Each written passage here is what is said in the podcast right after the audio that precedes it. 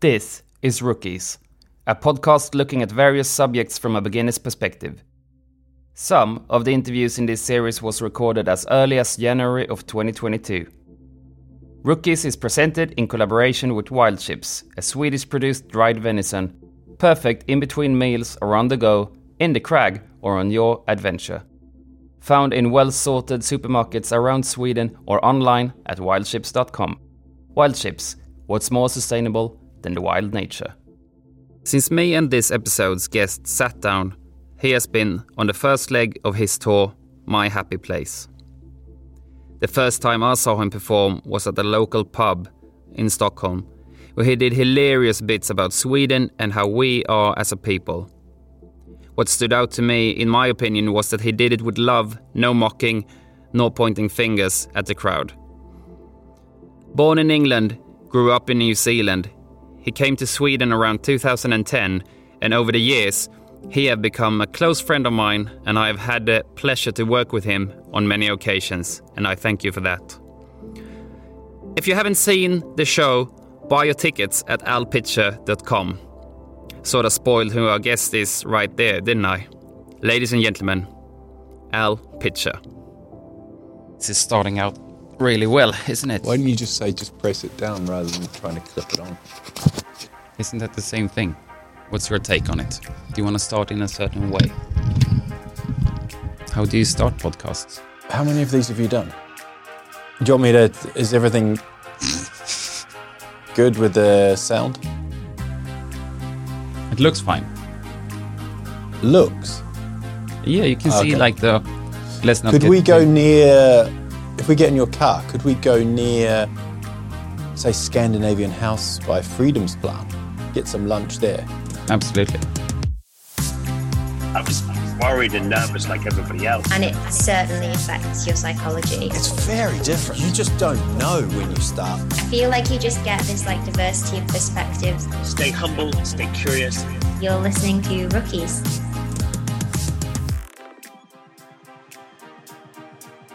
Uh, hello, everyone. Uh, you're listening to uh, Rookies, a series of uh, podcasts that usually are held by Otto Blucker in the beginning, but now me, Henrik Åhlund, is driving this That's a good start, isn't it? Yeah. Um, you're Henrik.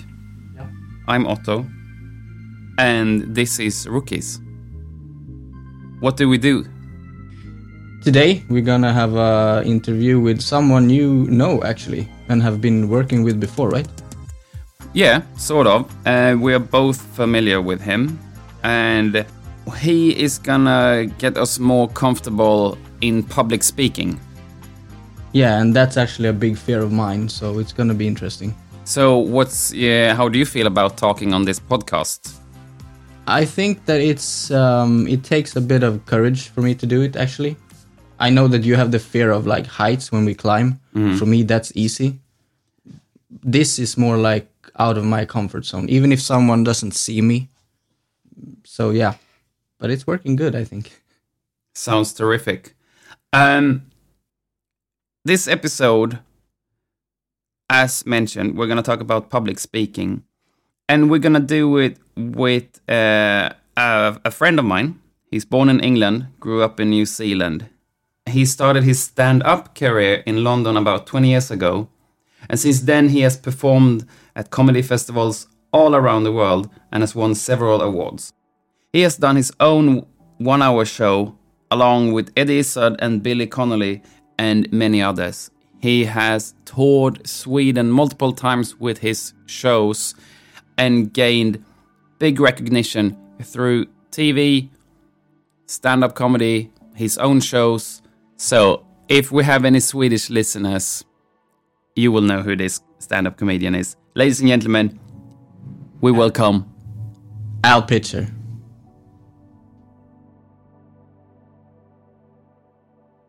And you can help me get some a microphone and a stand for the. the thing. Let's get going. Okay, so this is not awkward at all. No. Uh, this is not weird at all. We um, are doing the Rookies podcast, and Rookies, for you who doesn't know, was uh, started two years ago. a bunch of friends climbing a mountains in the beginning of the pandemic, and I thought it needed to have a catchphrase being humble and creative and curious, and stay that all the way through life, even if you're a professional. But then I'm curious on different subjects, and I thought that being a rookie, you should you should you're always a rookie. There's always new things to learn, and that's why we have interviewed a bunch of people in different genres and categories, doing climbing, adventuring, and other things that people might want to get into. And one thing that people tend to be scared of is speaking, is public speaking. That's why we have a good friend of mine here today. Sorry, I thought you were talking to me. I was You're- talking no, to you're you. talking to your listeners, yeah, and you and I was like, mm, "Yeah, I'm here." Mm. that's perfect. Ladies and gentlemen, we have Al Pitcher with us today. Yay! The, the breakfast show normally radio has applause, but Ex- ex- ex- Exactly. Yeah. That's what we're gonna add on later on in the show, and um, we're gonna go kind of straight into the subject of public speaking. But first off, uh, if you were to introduce yourself in a sort of an elevator pitch, who is Al Pitcher? No pun intended. um, a genre breaking. No, I um, I am a person that's getting away with it. I'm a comedian, stand up.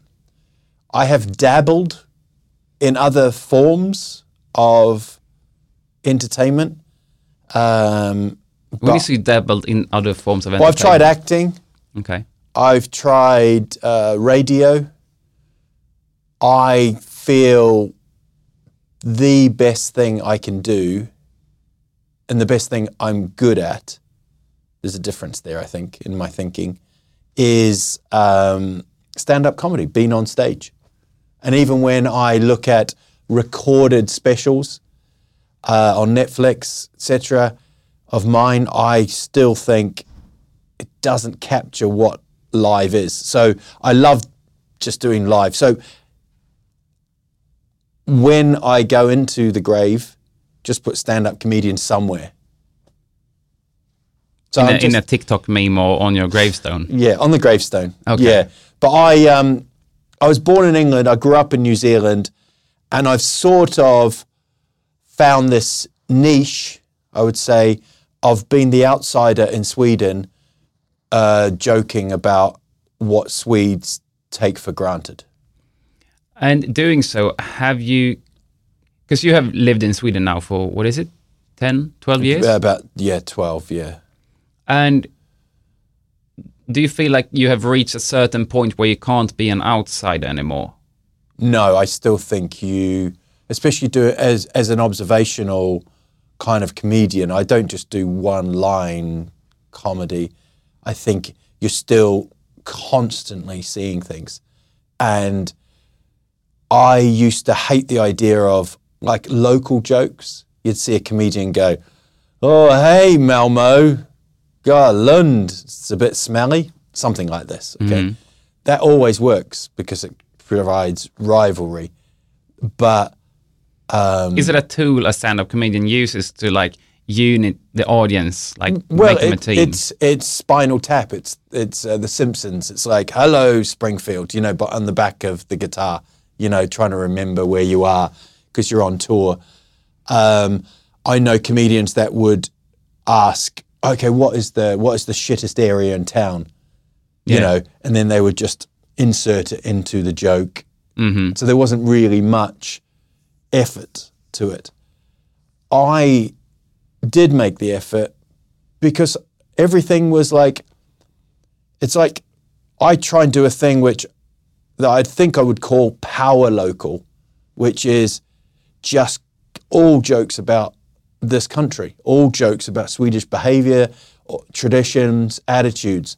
So it is like I used to hate the idea that someone would be in the audience and go, "Oh, that's so true, so true," and I, I, I, used to really fight against that reaction because I thought I want them to laugh. I don't want them to recognize, you know?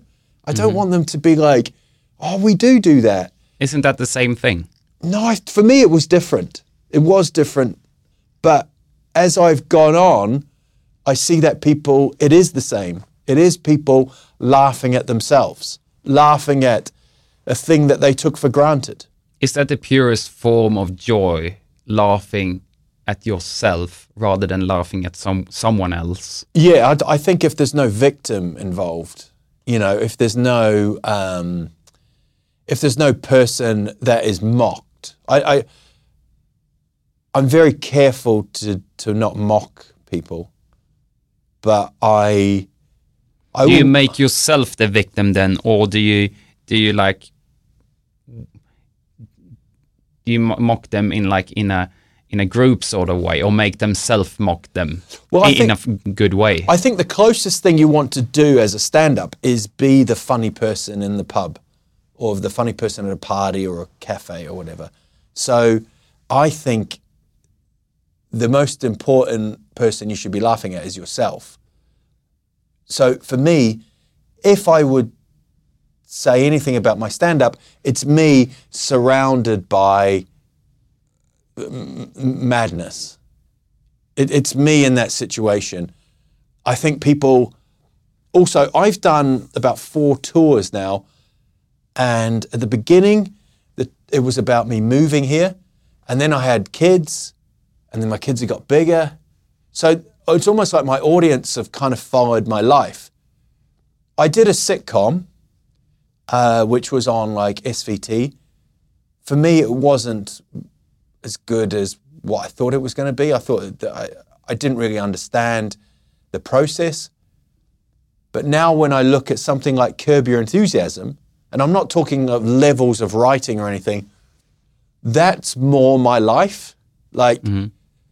just, and I, I, I read an interview with Larry David, who's the Curb guy, and he just said it gives him so much freedom, that show, because he can say things that he's thinking, but he can't say them in real life.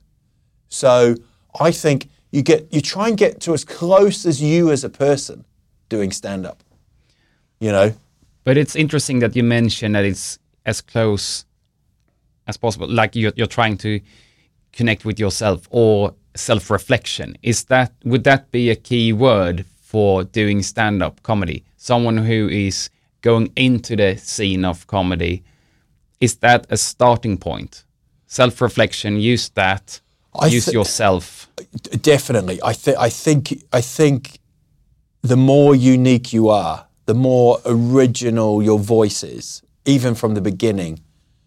You see a lot of people starting and you can see, all right, they've seen um, All the Eddie Murphy Kevin Hart. specials. Kevin yeah, Hart, yeah, And they've they're they they've just they haven't found their voice. But it takes years to find your voice. Did you have someone you looked up to, like mimicking their voice in the beginning? Um, I when I started, I didn't.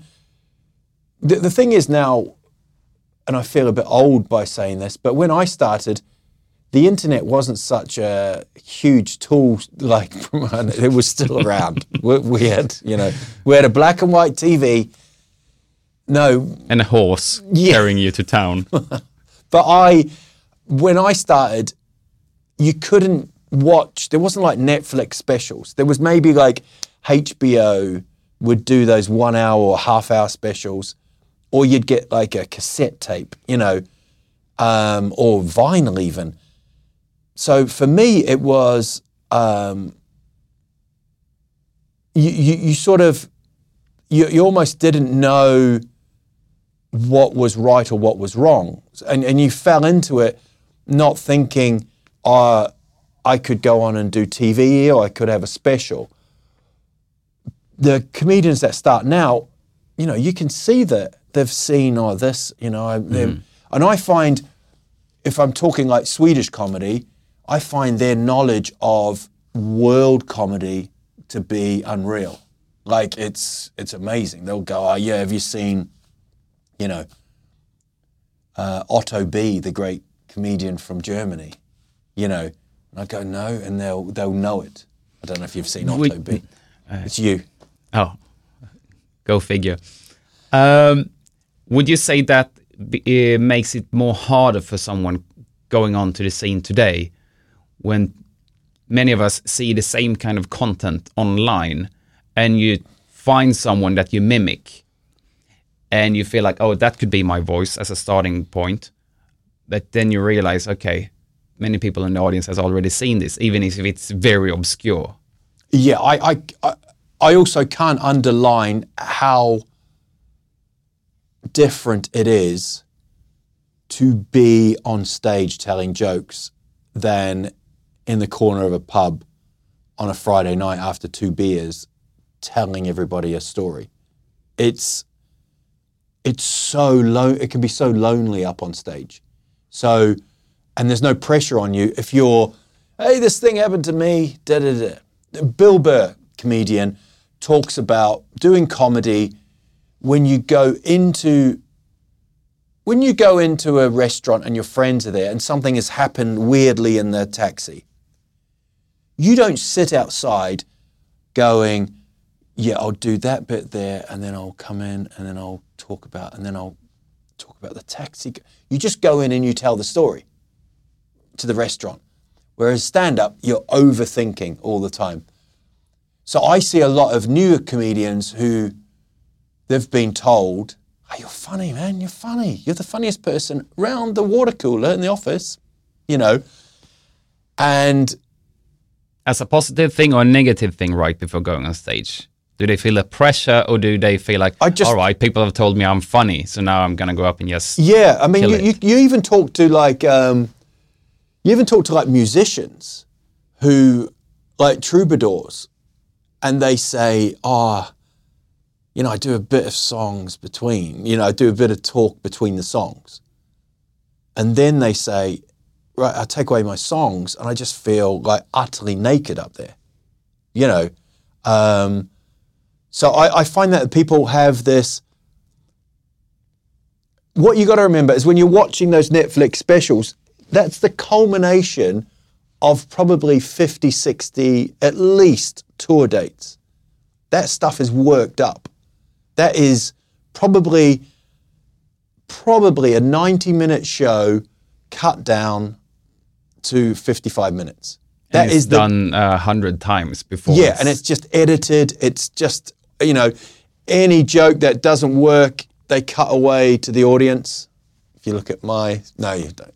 Um, you know, like so, you know, they can lift up the applause. They can so when you're going into a pub to do your first gig, it's very different, and you you, you know you you you don't have the music playing and the crowd going, you walk on to someone asking their mates, "Shall I go get a drink now?" Or you know, they don't they don't care. I'm looking at your. Sorry, I'm looking at your microphone, and could you have? It, yeah, that's. Put it on the sweater? On the outside, I think that's. Yeah, There we go. yeah I think that's. It's a bit bitter bitter on your sweater. Yeah. Uh, we're gonna edit that part out. I'm gonna have some cheese. What are you gonna have? You're gonna have feta. Wow. Okay, MC. So stand-up comedy is the only thing I can really do entertainment-wise.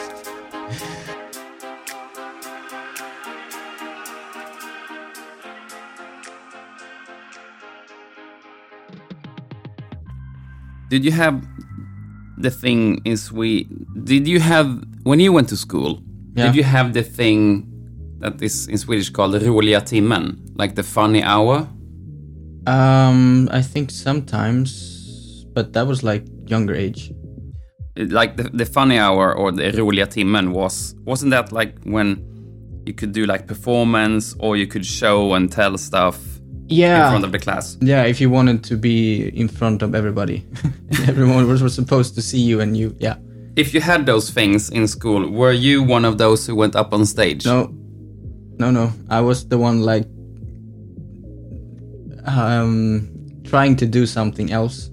But you were you were into sports, weren't you? Yeah, I was a football guy. But wouldn't you say that that's a little bit like the same thing? Like you're exposing yourself in front of an audience. Yeah, yeah, it is. But you didn't find that scary. No, I think that maybe because I knew that this is gonna sound weird, but I know that I was kind of good, and I know that the people around me knew that I was kind of good, so I felt safe on the pitch. Mm-hmm. But when I was standing all alone, which you, you don't do in a football team, in front of everybody, they can see all your flaws, and I think that was the scary for me. So that's different between like Al. he, he's all alone. I mean, that's scary.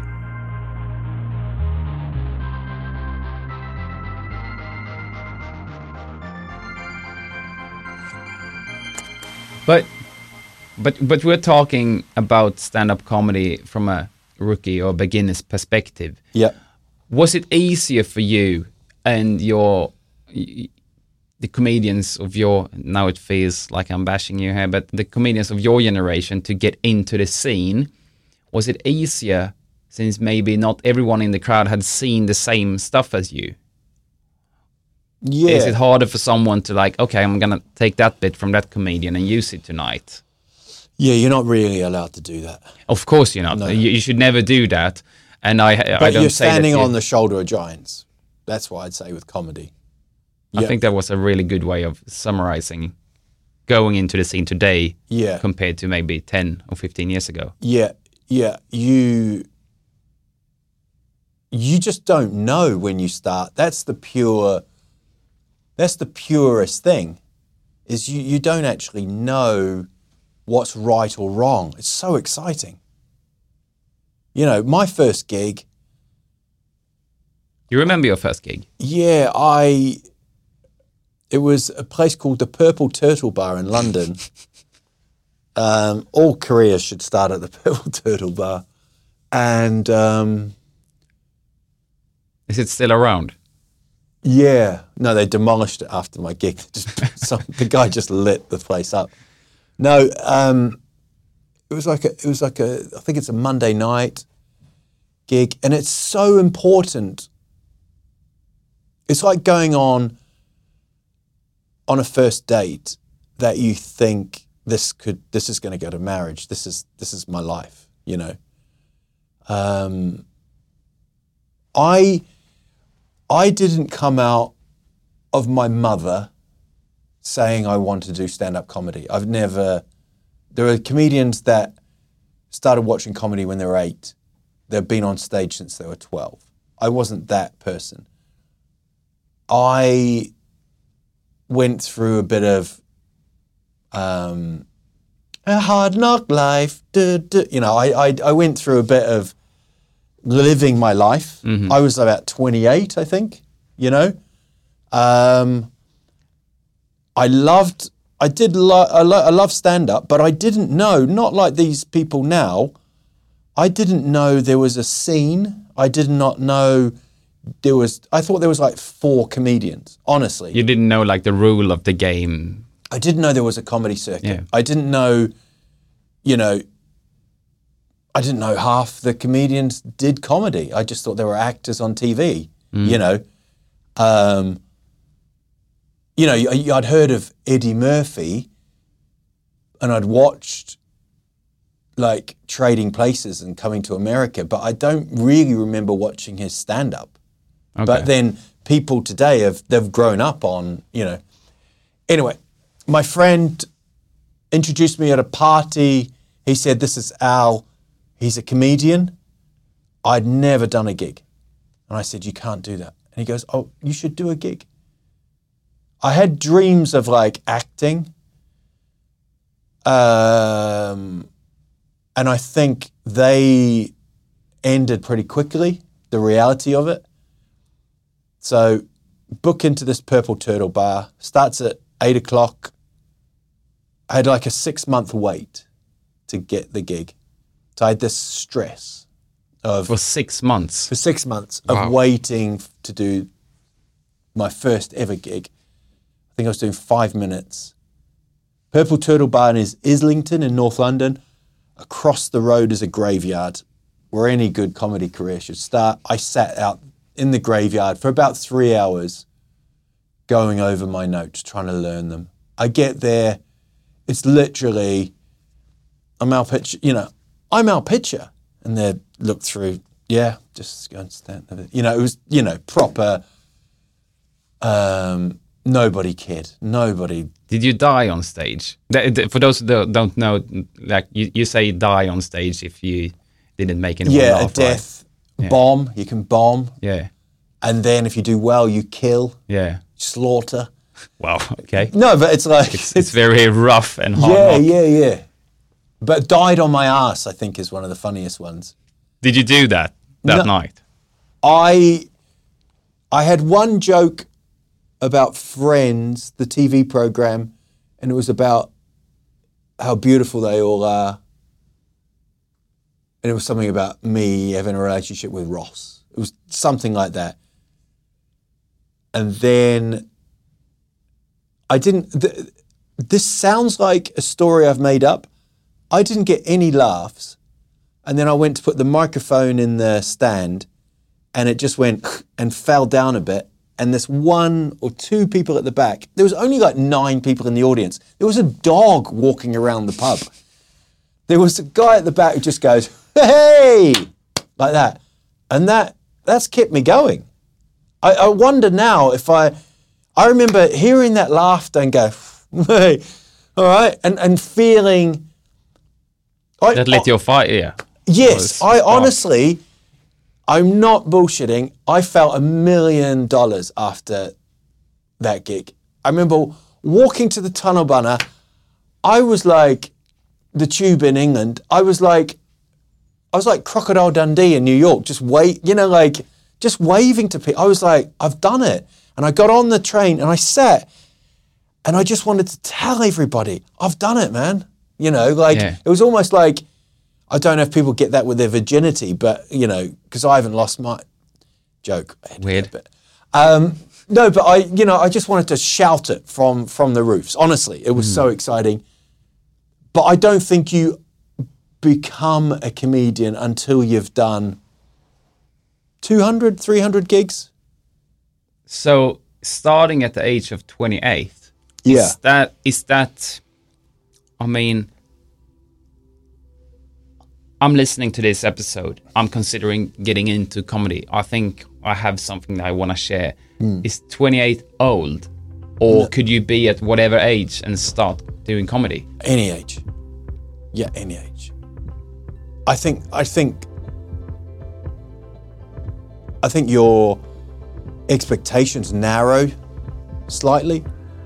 Say if there's someone listening who's like 50, you know, you, you're not going to you probably won't get on TV because they'll want they just want younger Yeah. younger people. Um, but anybody can give it a go. It's it is the best feeling in the world, and I and I put that up there with childbirth. I know this is a massive thing, but the the exhilaration, the the um, I don't know, is it ego? Is it the satisfaction of that that you get from? I can. Ma- I don't know if people are listening, going, "Oh, imagine that! Imagine being on stage, and a thousand people are laughing at what you're saying. The stuff that is in your head, said in the order that you thought was funny, and they're reacting to it. It's it's amazing."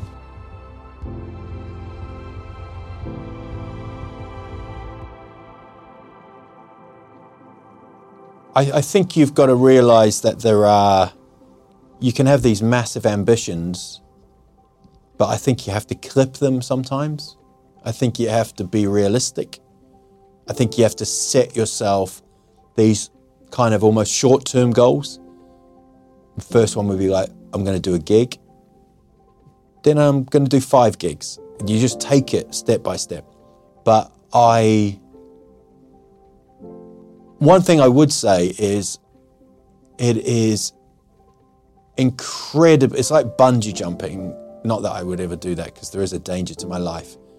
And it, it goes back to the Seinfeld thing of, you know, Seinfeld, they, they use, I think he says it in this documentary, The Comedian, which is worth a look. Really brilliant, brilliant thing where he's working up material, Seinfeld. He says people are scared of, I think number three was flying, number two was death, and number one is public speaking. Mm-hmm.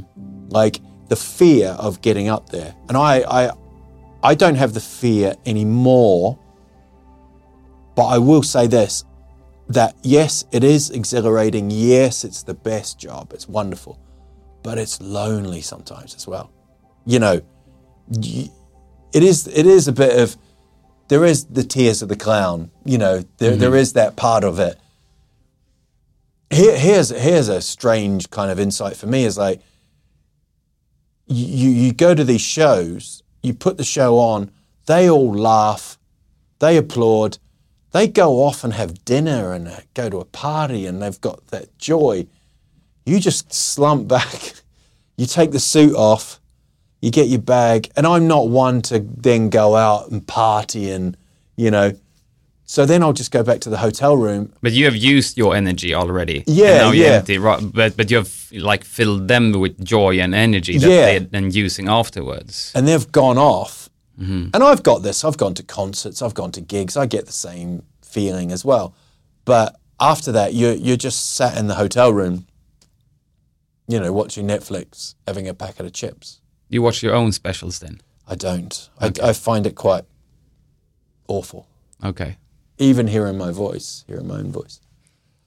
But isn't that kind of how do you say contradictive? Like you want to stand on stage, you want to have that reaction from the crowd, mm. but then listening back to your own voice or seeing your own show, that's nothing. I, I, I record the audio of every gig. Do you do that to analyze? Yeah, because there might be a little bit in a story where I go, oh, I just I have added on to that.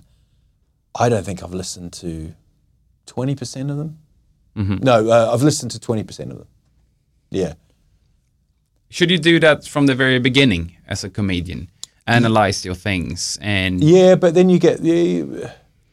It depends on what kind of style of comedy you're doing. You can easily overanalyze.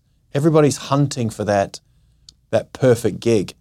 I my live shows, not the specials, but my live shows are very interactive. So they can sometimes fall a bit flat. And in big rooms, it's quite tough to do interaction because you can't go, What's that, mate? Row 73? What did you say? You know, the back of like Scandinavian or something like, huh? You know, and the crowd, you lose it.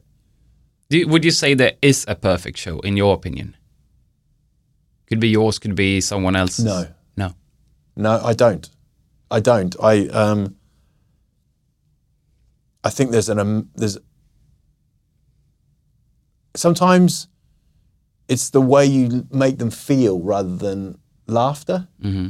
You know, and also with comedy, you have to be you have to either be funny or interesting. If you're none of those, you really struggle. You can still say really kind of insightful things and sort of not be funny. You have to be funny at some stage in the show, but you can have those moments where you're more interesting than you are funny. Do you watch comedy? Because what you just said about making people feel made me think about a quote from, I think it's Maya Angelou, who said, People won't remember what you said, people won't remember what you looked like, but people will remember how you made them feel. Yeah. Is if you are looking at comedy, what do you bring from watching someone else or someone else's show? Is that the feeling, the energy that you got from looking at it, or do you remember? Oh, I remember the whole story. I, I haven't got a great memory, so mm-hmm. I don't remember. I can watch a show and I won't be able to quote a show, like Okay. a line, but I'll remember how they made, you know, how, how I felt and were, did they look like they were enjoying it? You Is know, that something that you are w- when you're doing those recordings? th- Is that the thing that you analyze? Like, Yeah. th- the energy of the people? Could it be something else rather than just the laughter in the room? Could it be Yeah, but also the, for for for me as well, the, the the enjoyment can. This is when I talk about it being a lonely experience. The enjoyment can kind of leave quite quickly. That's why I think what I mean by that is, I I watch comedy shows and I just pick at it. Like oh I could have I saw that coming. Oh yeah okay. I see what you're doing there. All right that's a joke. You're going to do a callback.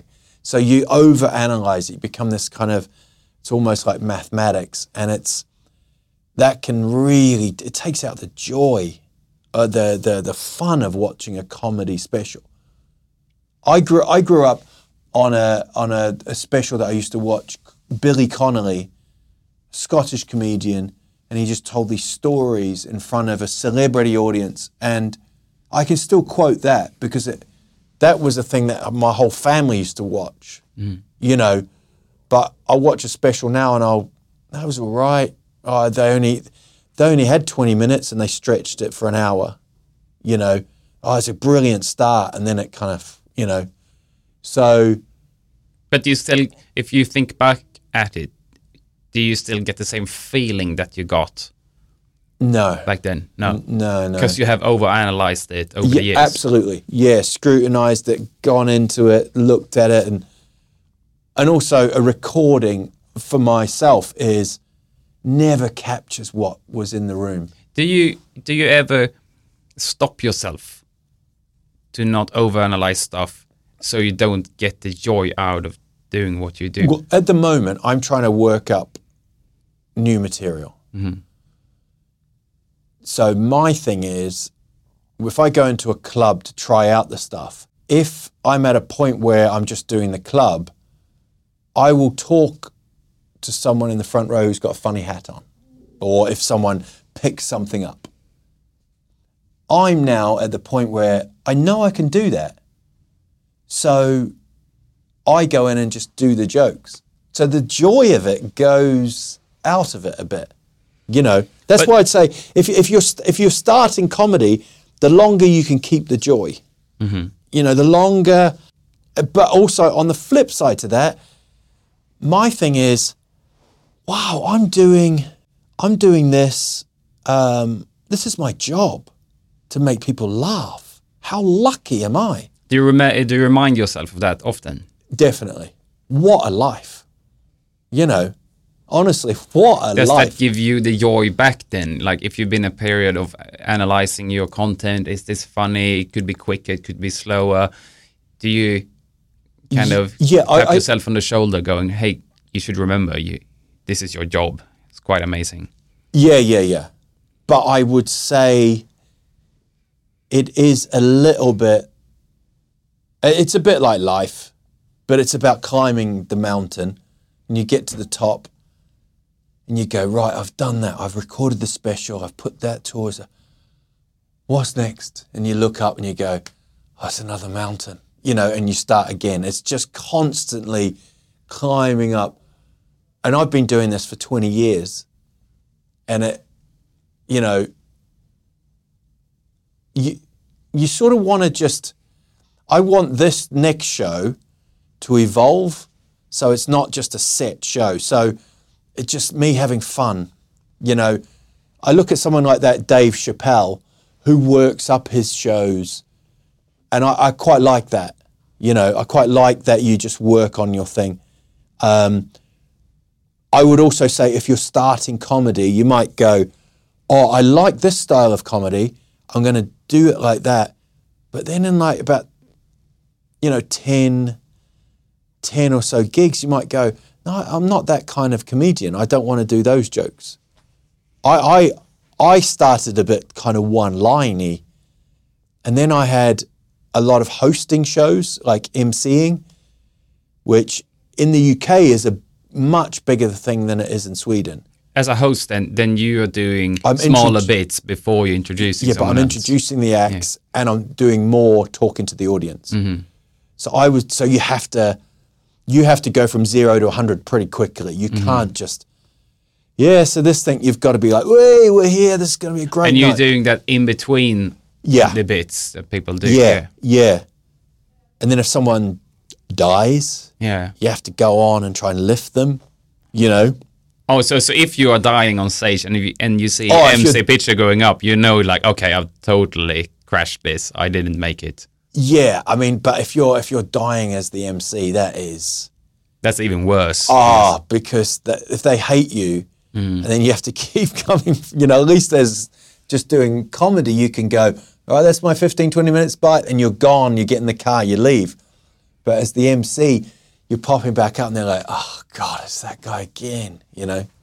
Have you ever had a situation where you know that you've been bombing and rather than trying to save the situation, you just go straight on and like being transparent about it? And Yeah. then that has lifted you up again. Yeah, yeah, oh, definitely. I think that's one of my w- one of the qualities that I can bring is if it's going bad, I can Get up on that saddle again. and no, and no, no, just dig down deeper.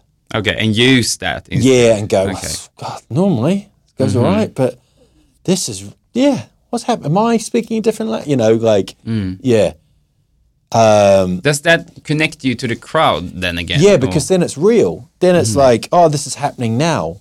This Yeah. is this is he's not he's not phoning this in. Is that the purest form of comedy? Using stuff that happens in the moment. Yeah, but I've also, oh, definitely. That's that's liquid funny. That that is. If you can go, what you know, what you do that and you do that job and you bring them together. Wow, you know. Um, but also, you. I can be doing well and then I can have a joke go a bit meh, and then I'll dig a hole, and then afterwards someone will go, "Why did you do that? They were loving you, Mm-hmm. and you kind of said it was going shit." There's, you know, there can be that self, you know, Digging your own button. grave. Yeah, Yeah. yeah, But today we have, I mean, you say you have been doing this for over 20 years now. You have comedians that might be funny in the phone. You're watching clips on Instagram, Yeah. TikTok, or whatever.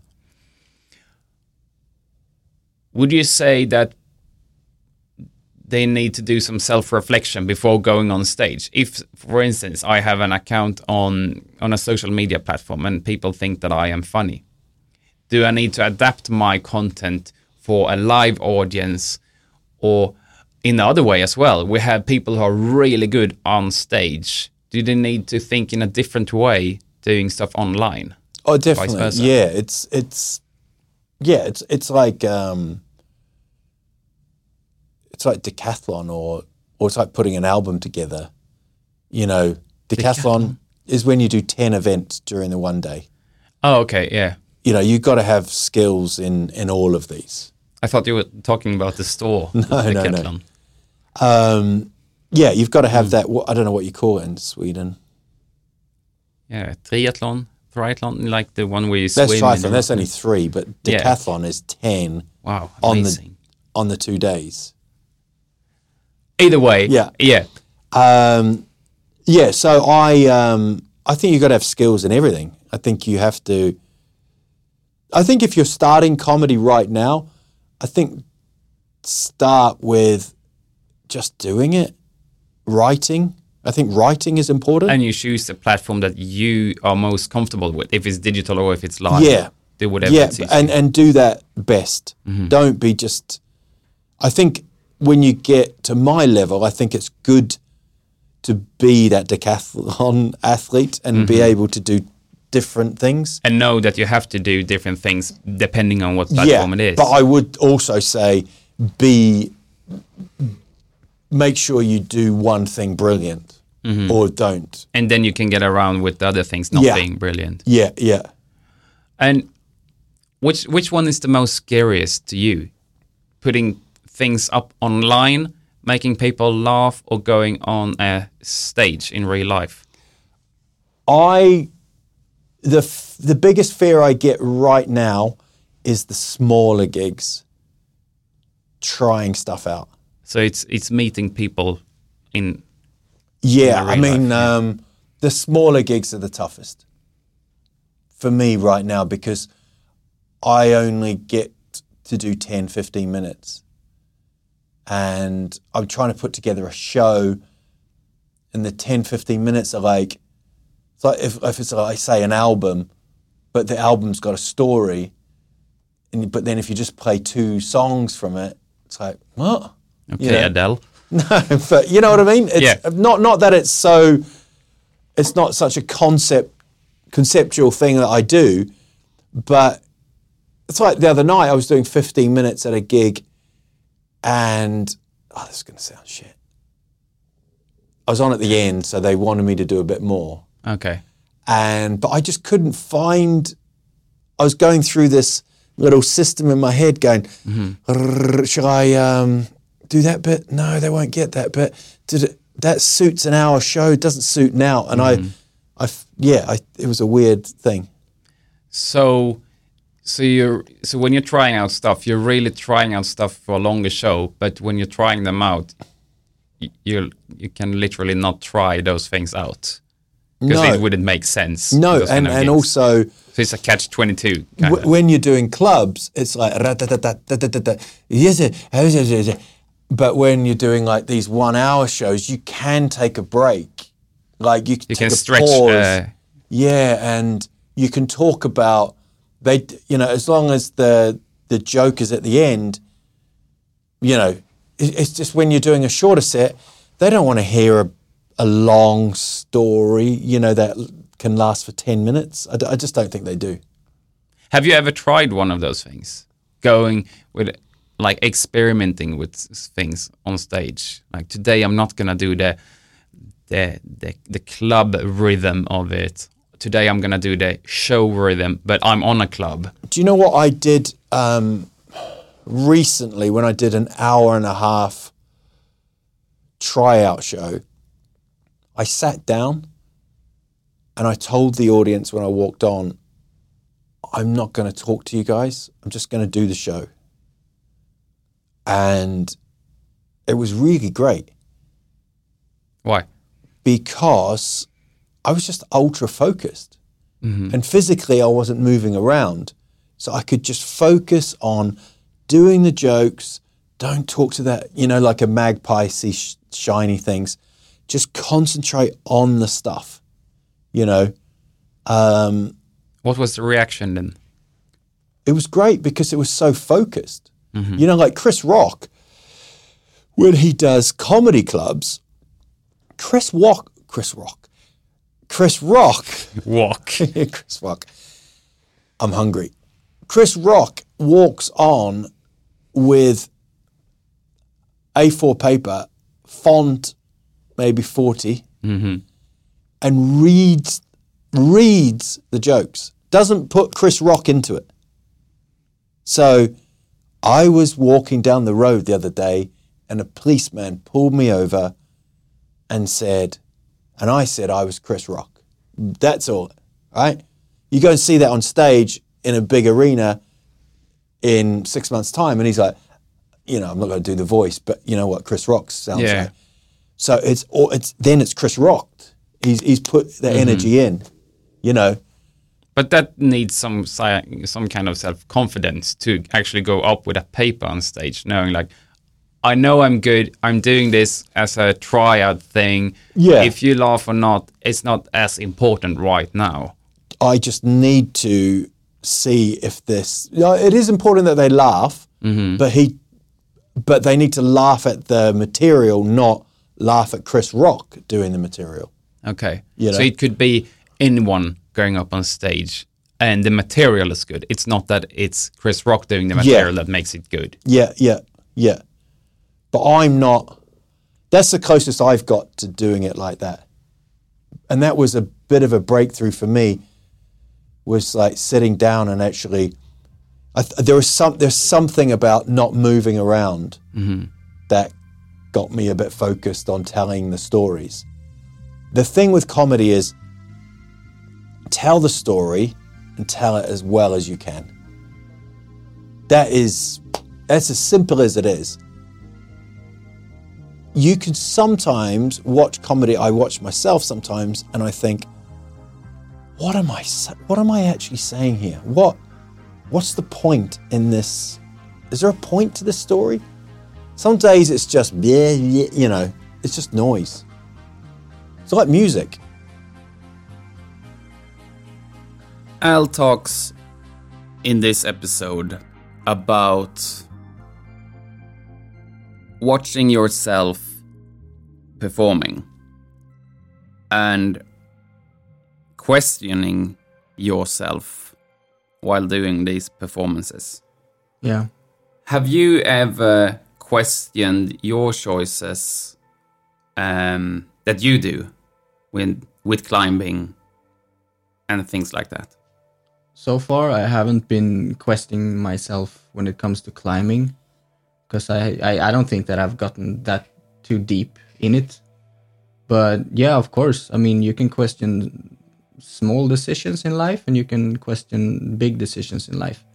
I think the important thing is to just keep on going. I guess. But you do you ever question like in the moment Yeah. if you're climbing at the climbing gym do you question yourself before doing a a wall a boulder problem. Like am i doing this for my own sake or am i doing this because i'm unintentionally or intentionally like competing against someone else in the room? Honestly, I think I compete more now than in the beginning because in the beginning you know that you you are less strong, you are less good with the technique, so that can take a lot of courage to actually go there and do the easier problems. But when when when when when uh, like using someone else as uh, like when you're measuring yourself against Yeah. someone else uh, that might be a better climber than you, do you do it to prove your prove it to yourself or to someone else that you want to show them that you're on the same level Ah. or I see. No, I, I, I hope I hope I don't because I don't think you should compare yourself with with someone else. Else, it doesn't matter how long they've been climbing or something, but yourself is always supposed to be your your goal. Um, of course, it can be hard to not compare yourself, but I don't think I have done that. Only for the sake of me being better for myself, but not to prove it to anyone else. Yeah. How about you? I mean, you. you I question myself all the time. yeah, yeah. um, like why why am I doing this? Um, am I doing it to improve myself, or do I feel? Because I have to be honest with you, like I feel stressed yeah. time over time when we go climbing. That um, you have reached a certain level that I haven't, and then I try to like I I, I always want to. I love seeing people um, developing and reaching new heights Yeah. but uh, from time to time I feel stressed that I'm I'm trying to prove to someone else that I'm improving as well, and I think that Yeah. could be a really bad thing because then you're not improving for real, if that makes any sense. Yeah, I, I think I know what you, and I think un, I can understand that too. And f- maybe for me, it's easier to see, like, yeah, if that's the case, maybe it's because I've been like on the wall, probably twice as much as you have when it comes to hours. But when you're in that situation yourself, maybe it's not that easy to actually like think rationally about it, and that comes to everything in life, I guess. And probably a whole lot when you're standing on stage. Yeah. So, what is your point? What is your purpose? I think when I look at a show, I constantly, f- for ages, especially with this pandemic, I've had longer than most to think about this.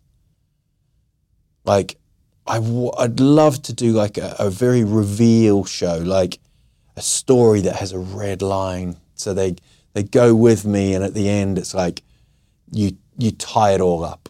Mm-hmm.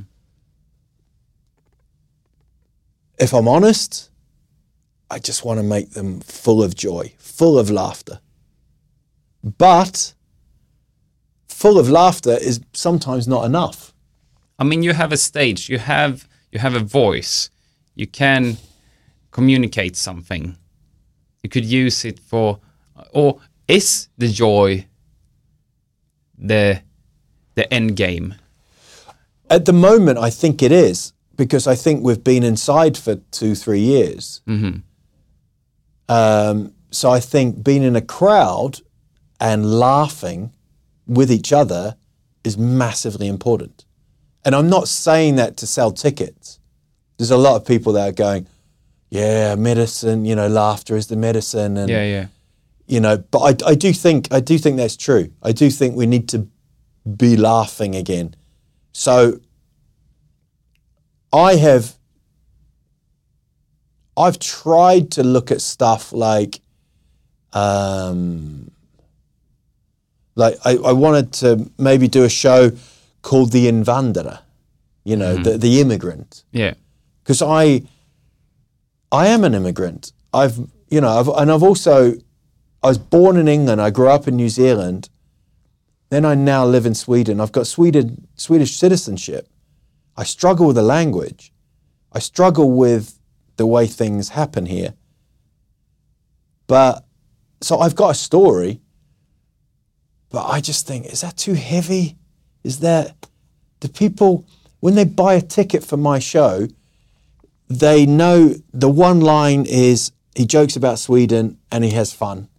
That's kind of the elevator Yeah. pitch of the Yeah. show. Yeah. But don't you think you have reached a certain level where you can go and do a more serious show I and think people next still show, not this one. okay? Yeah, I think next one. But you need you would need a few years in in as an established comedian to do that kind of show. Definitely. Yeah. I don't think you can start. I also think when you when you start, you think you're fully formed. Mm-hmm. You think you're the comedian. You do like five or six gigs, and you're like, okay, where's my where's my talk show? Where mm-hmm. you know, I'm I'm great at But this. along the way, you just realize you have you have more and more and more stuff to learn. Oh, absolutely. And I learn every day. I still learn. Still learn now. Like, you know, why did I do this? Why, you know, especially when you're trying out new material, swearing is the biggest thing. But talking about learning, we're go- going to like kind of wrap this up in a bit. But have you? Is any time most recently that you have realized like, oh my god, what a rookie mistake that was? Why did I do that with 20 years behind me?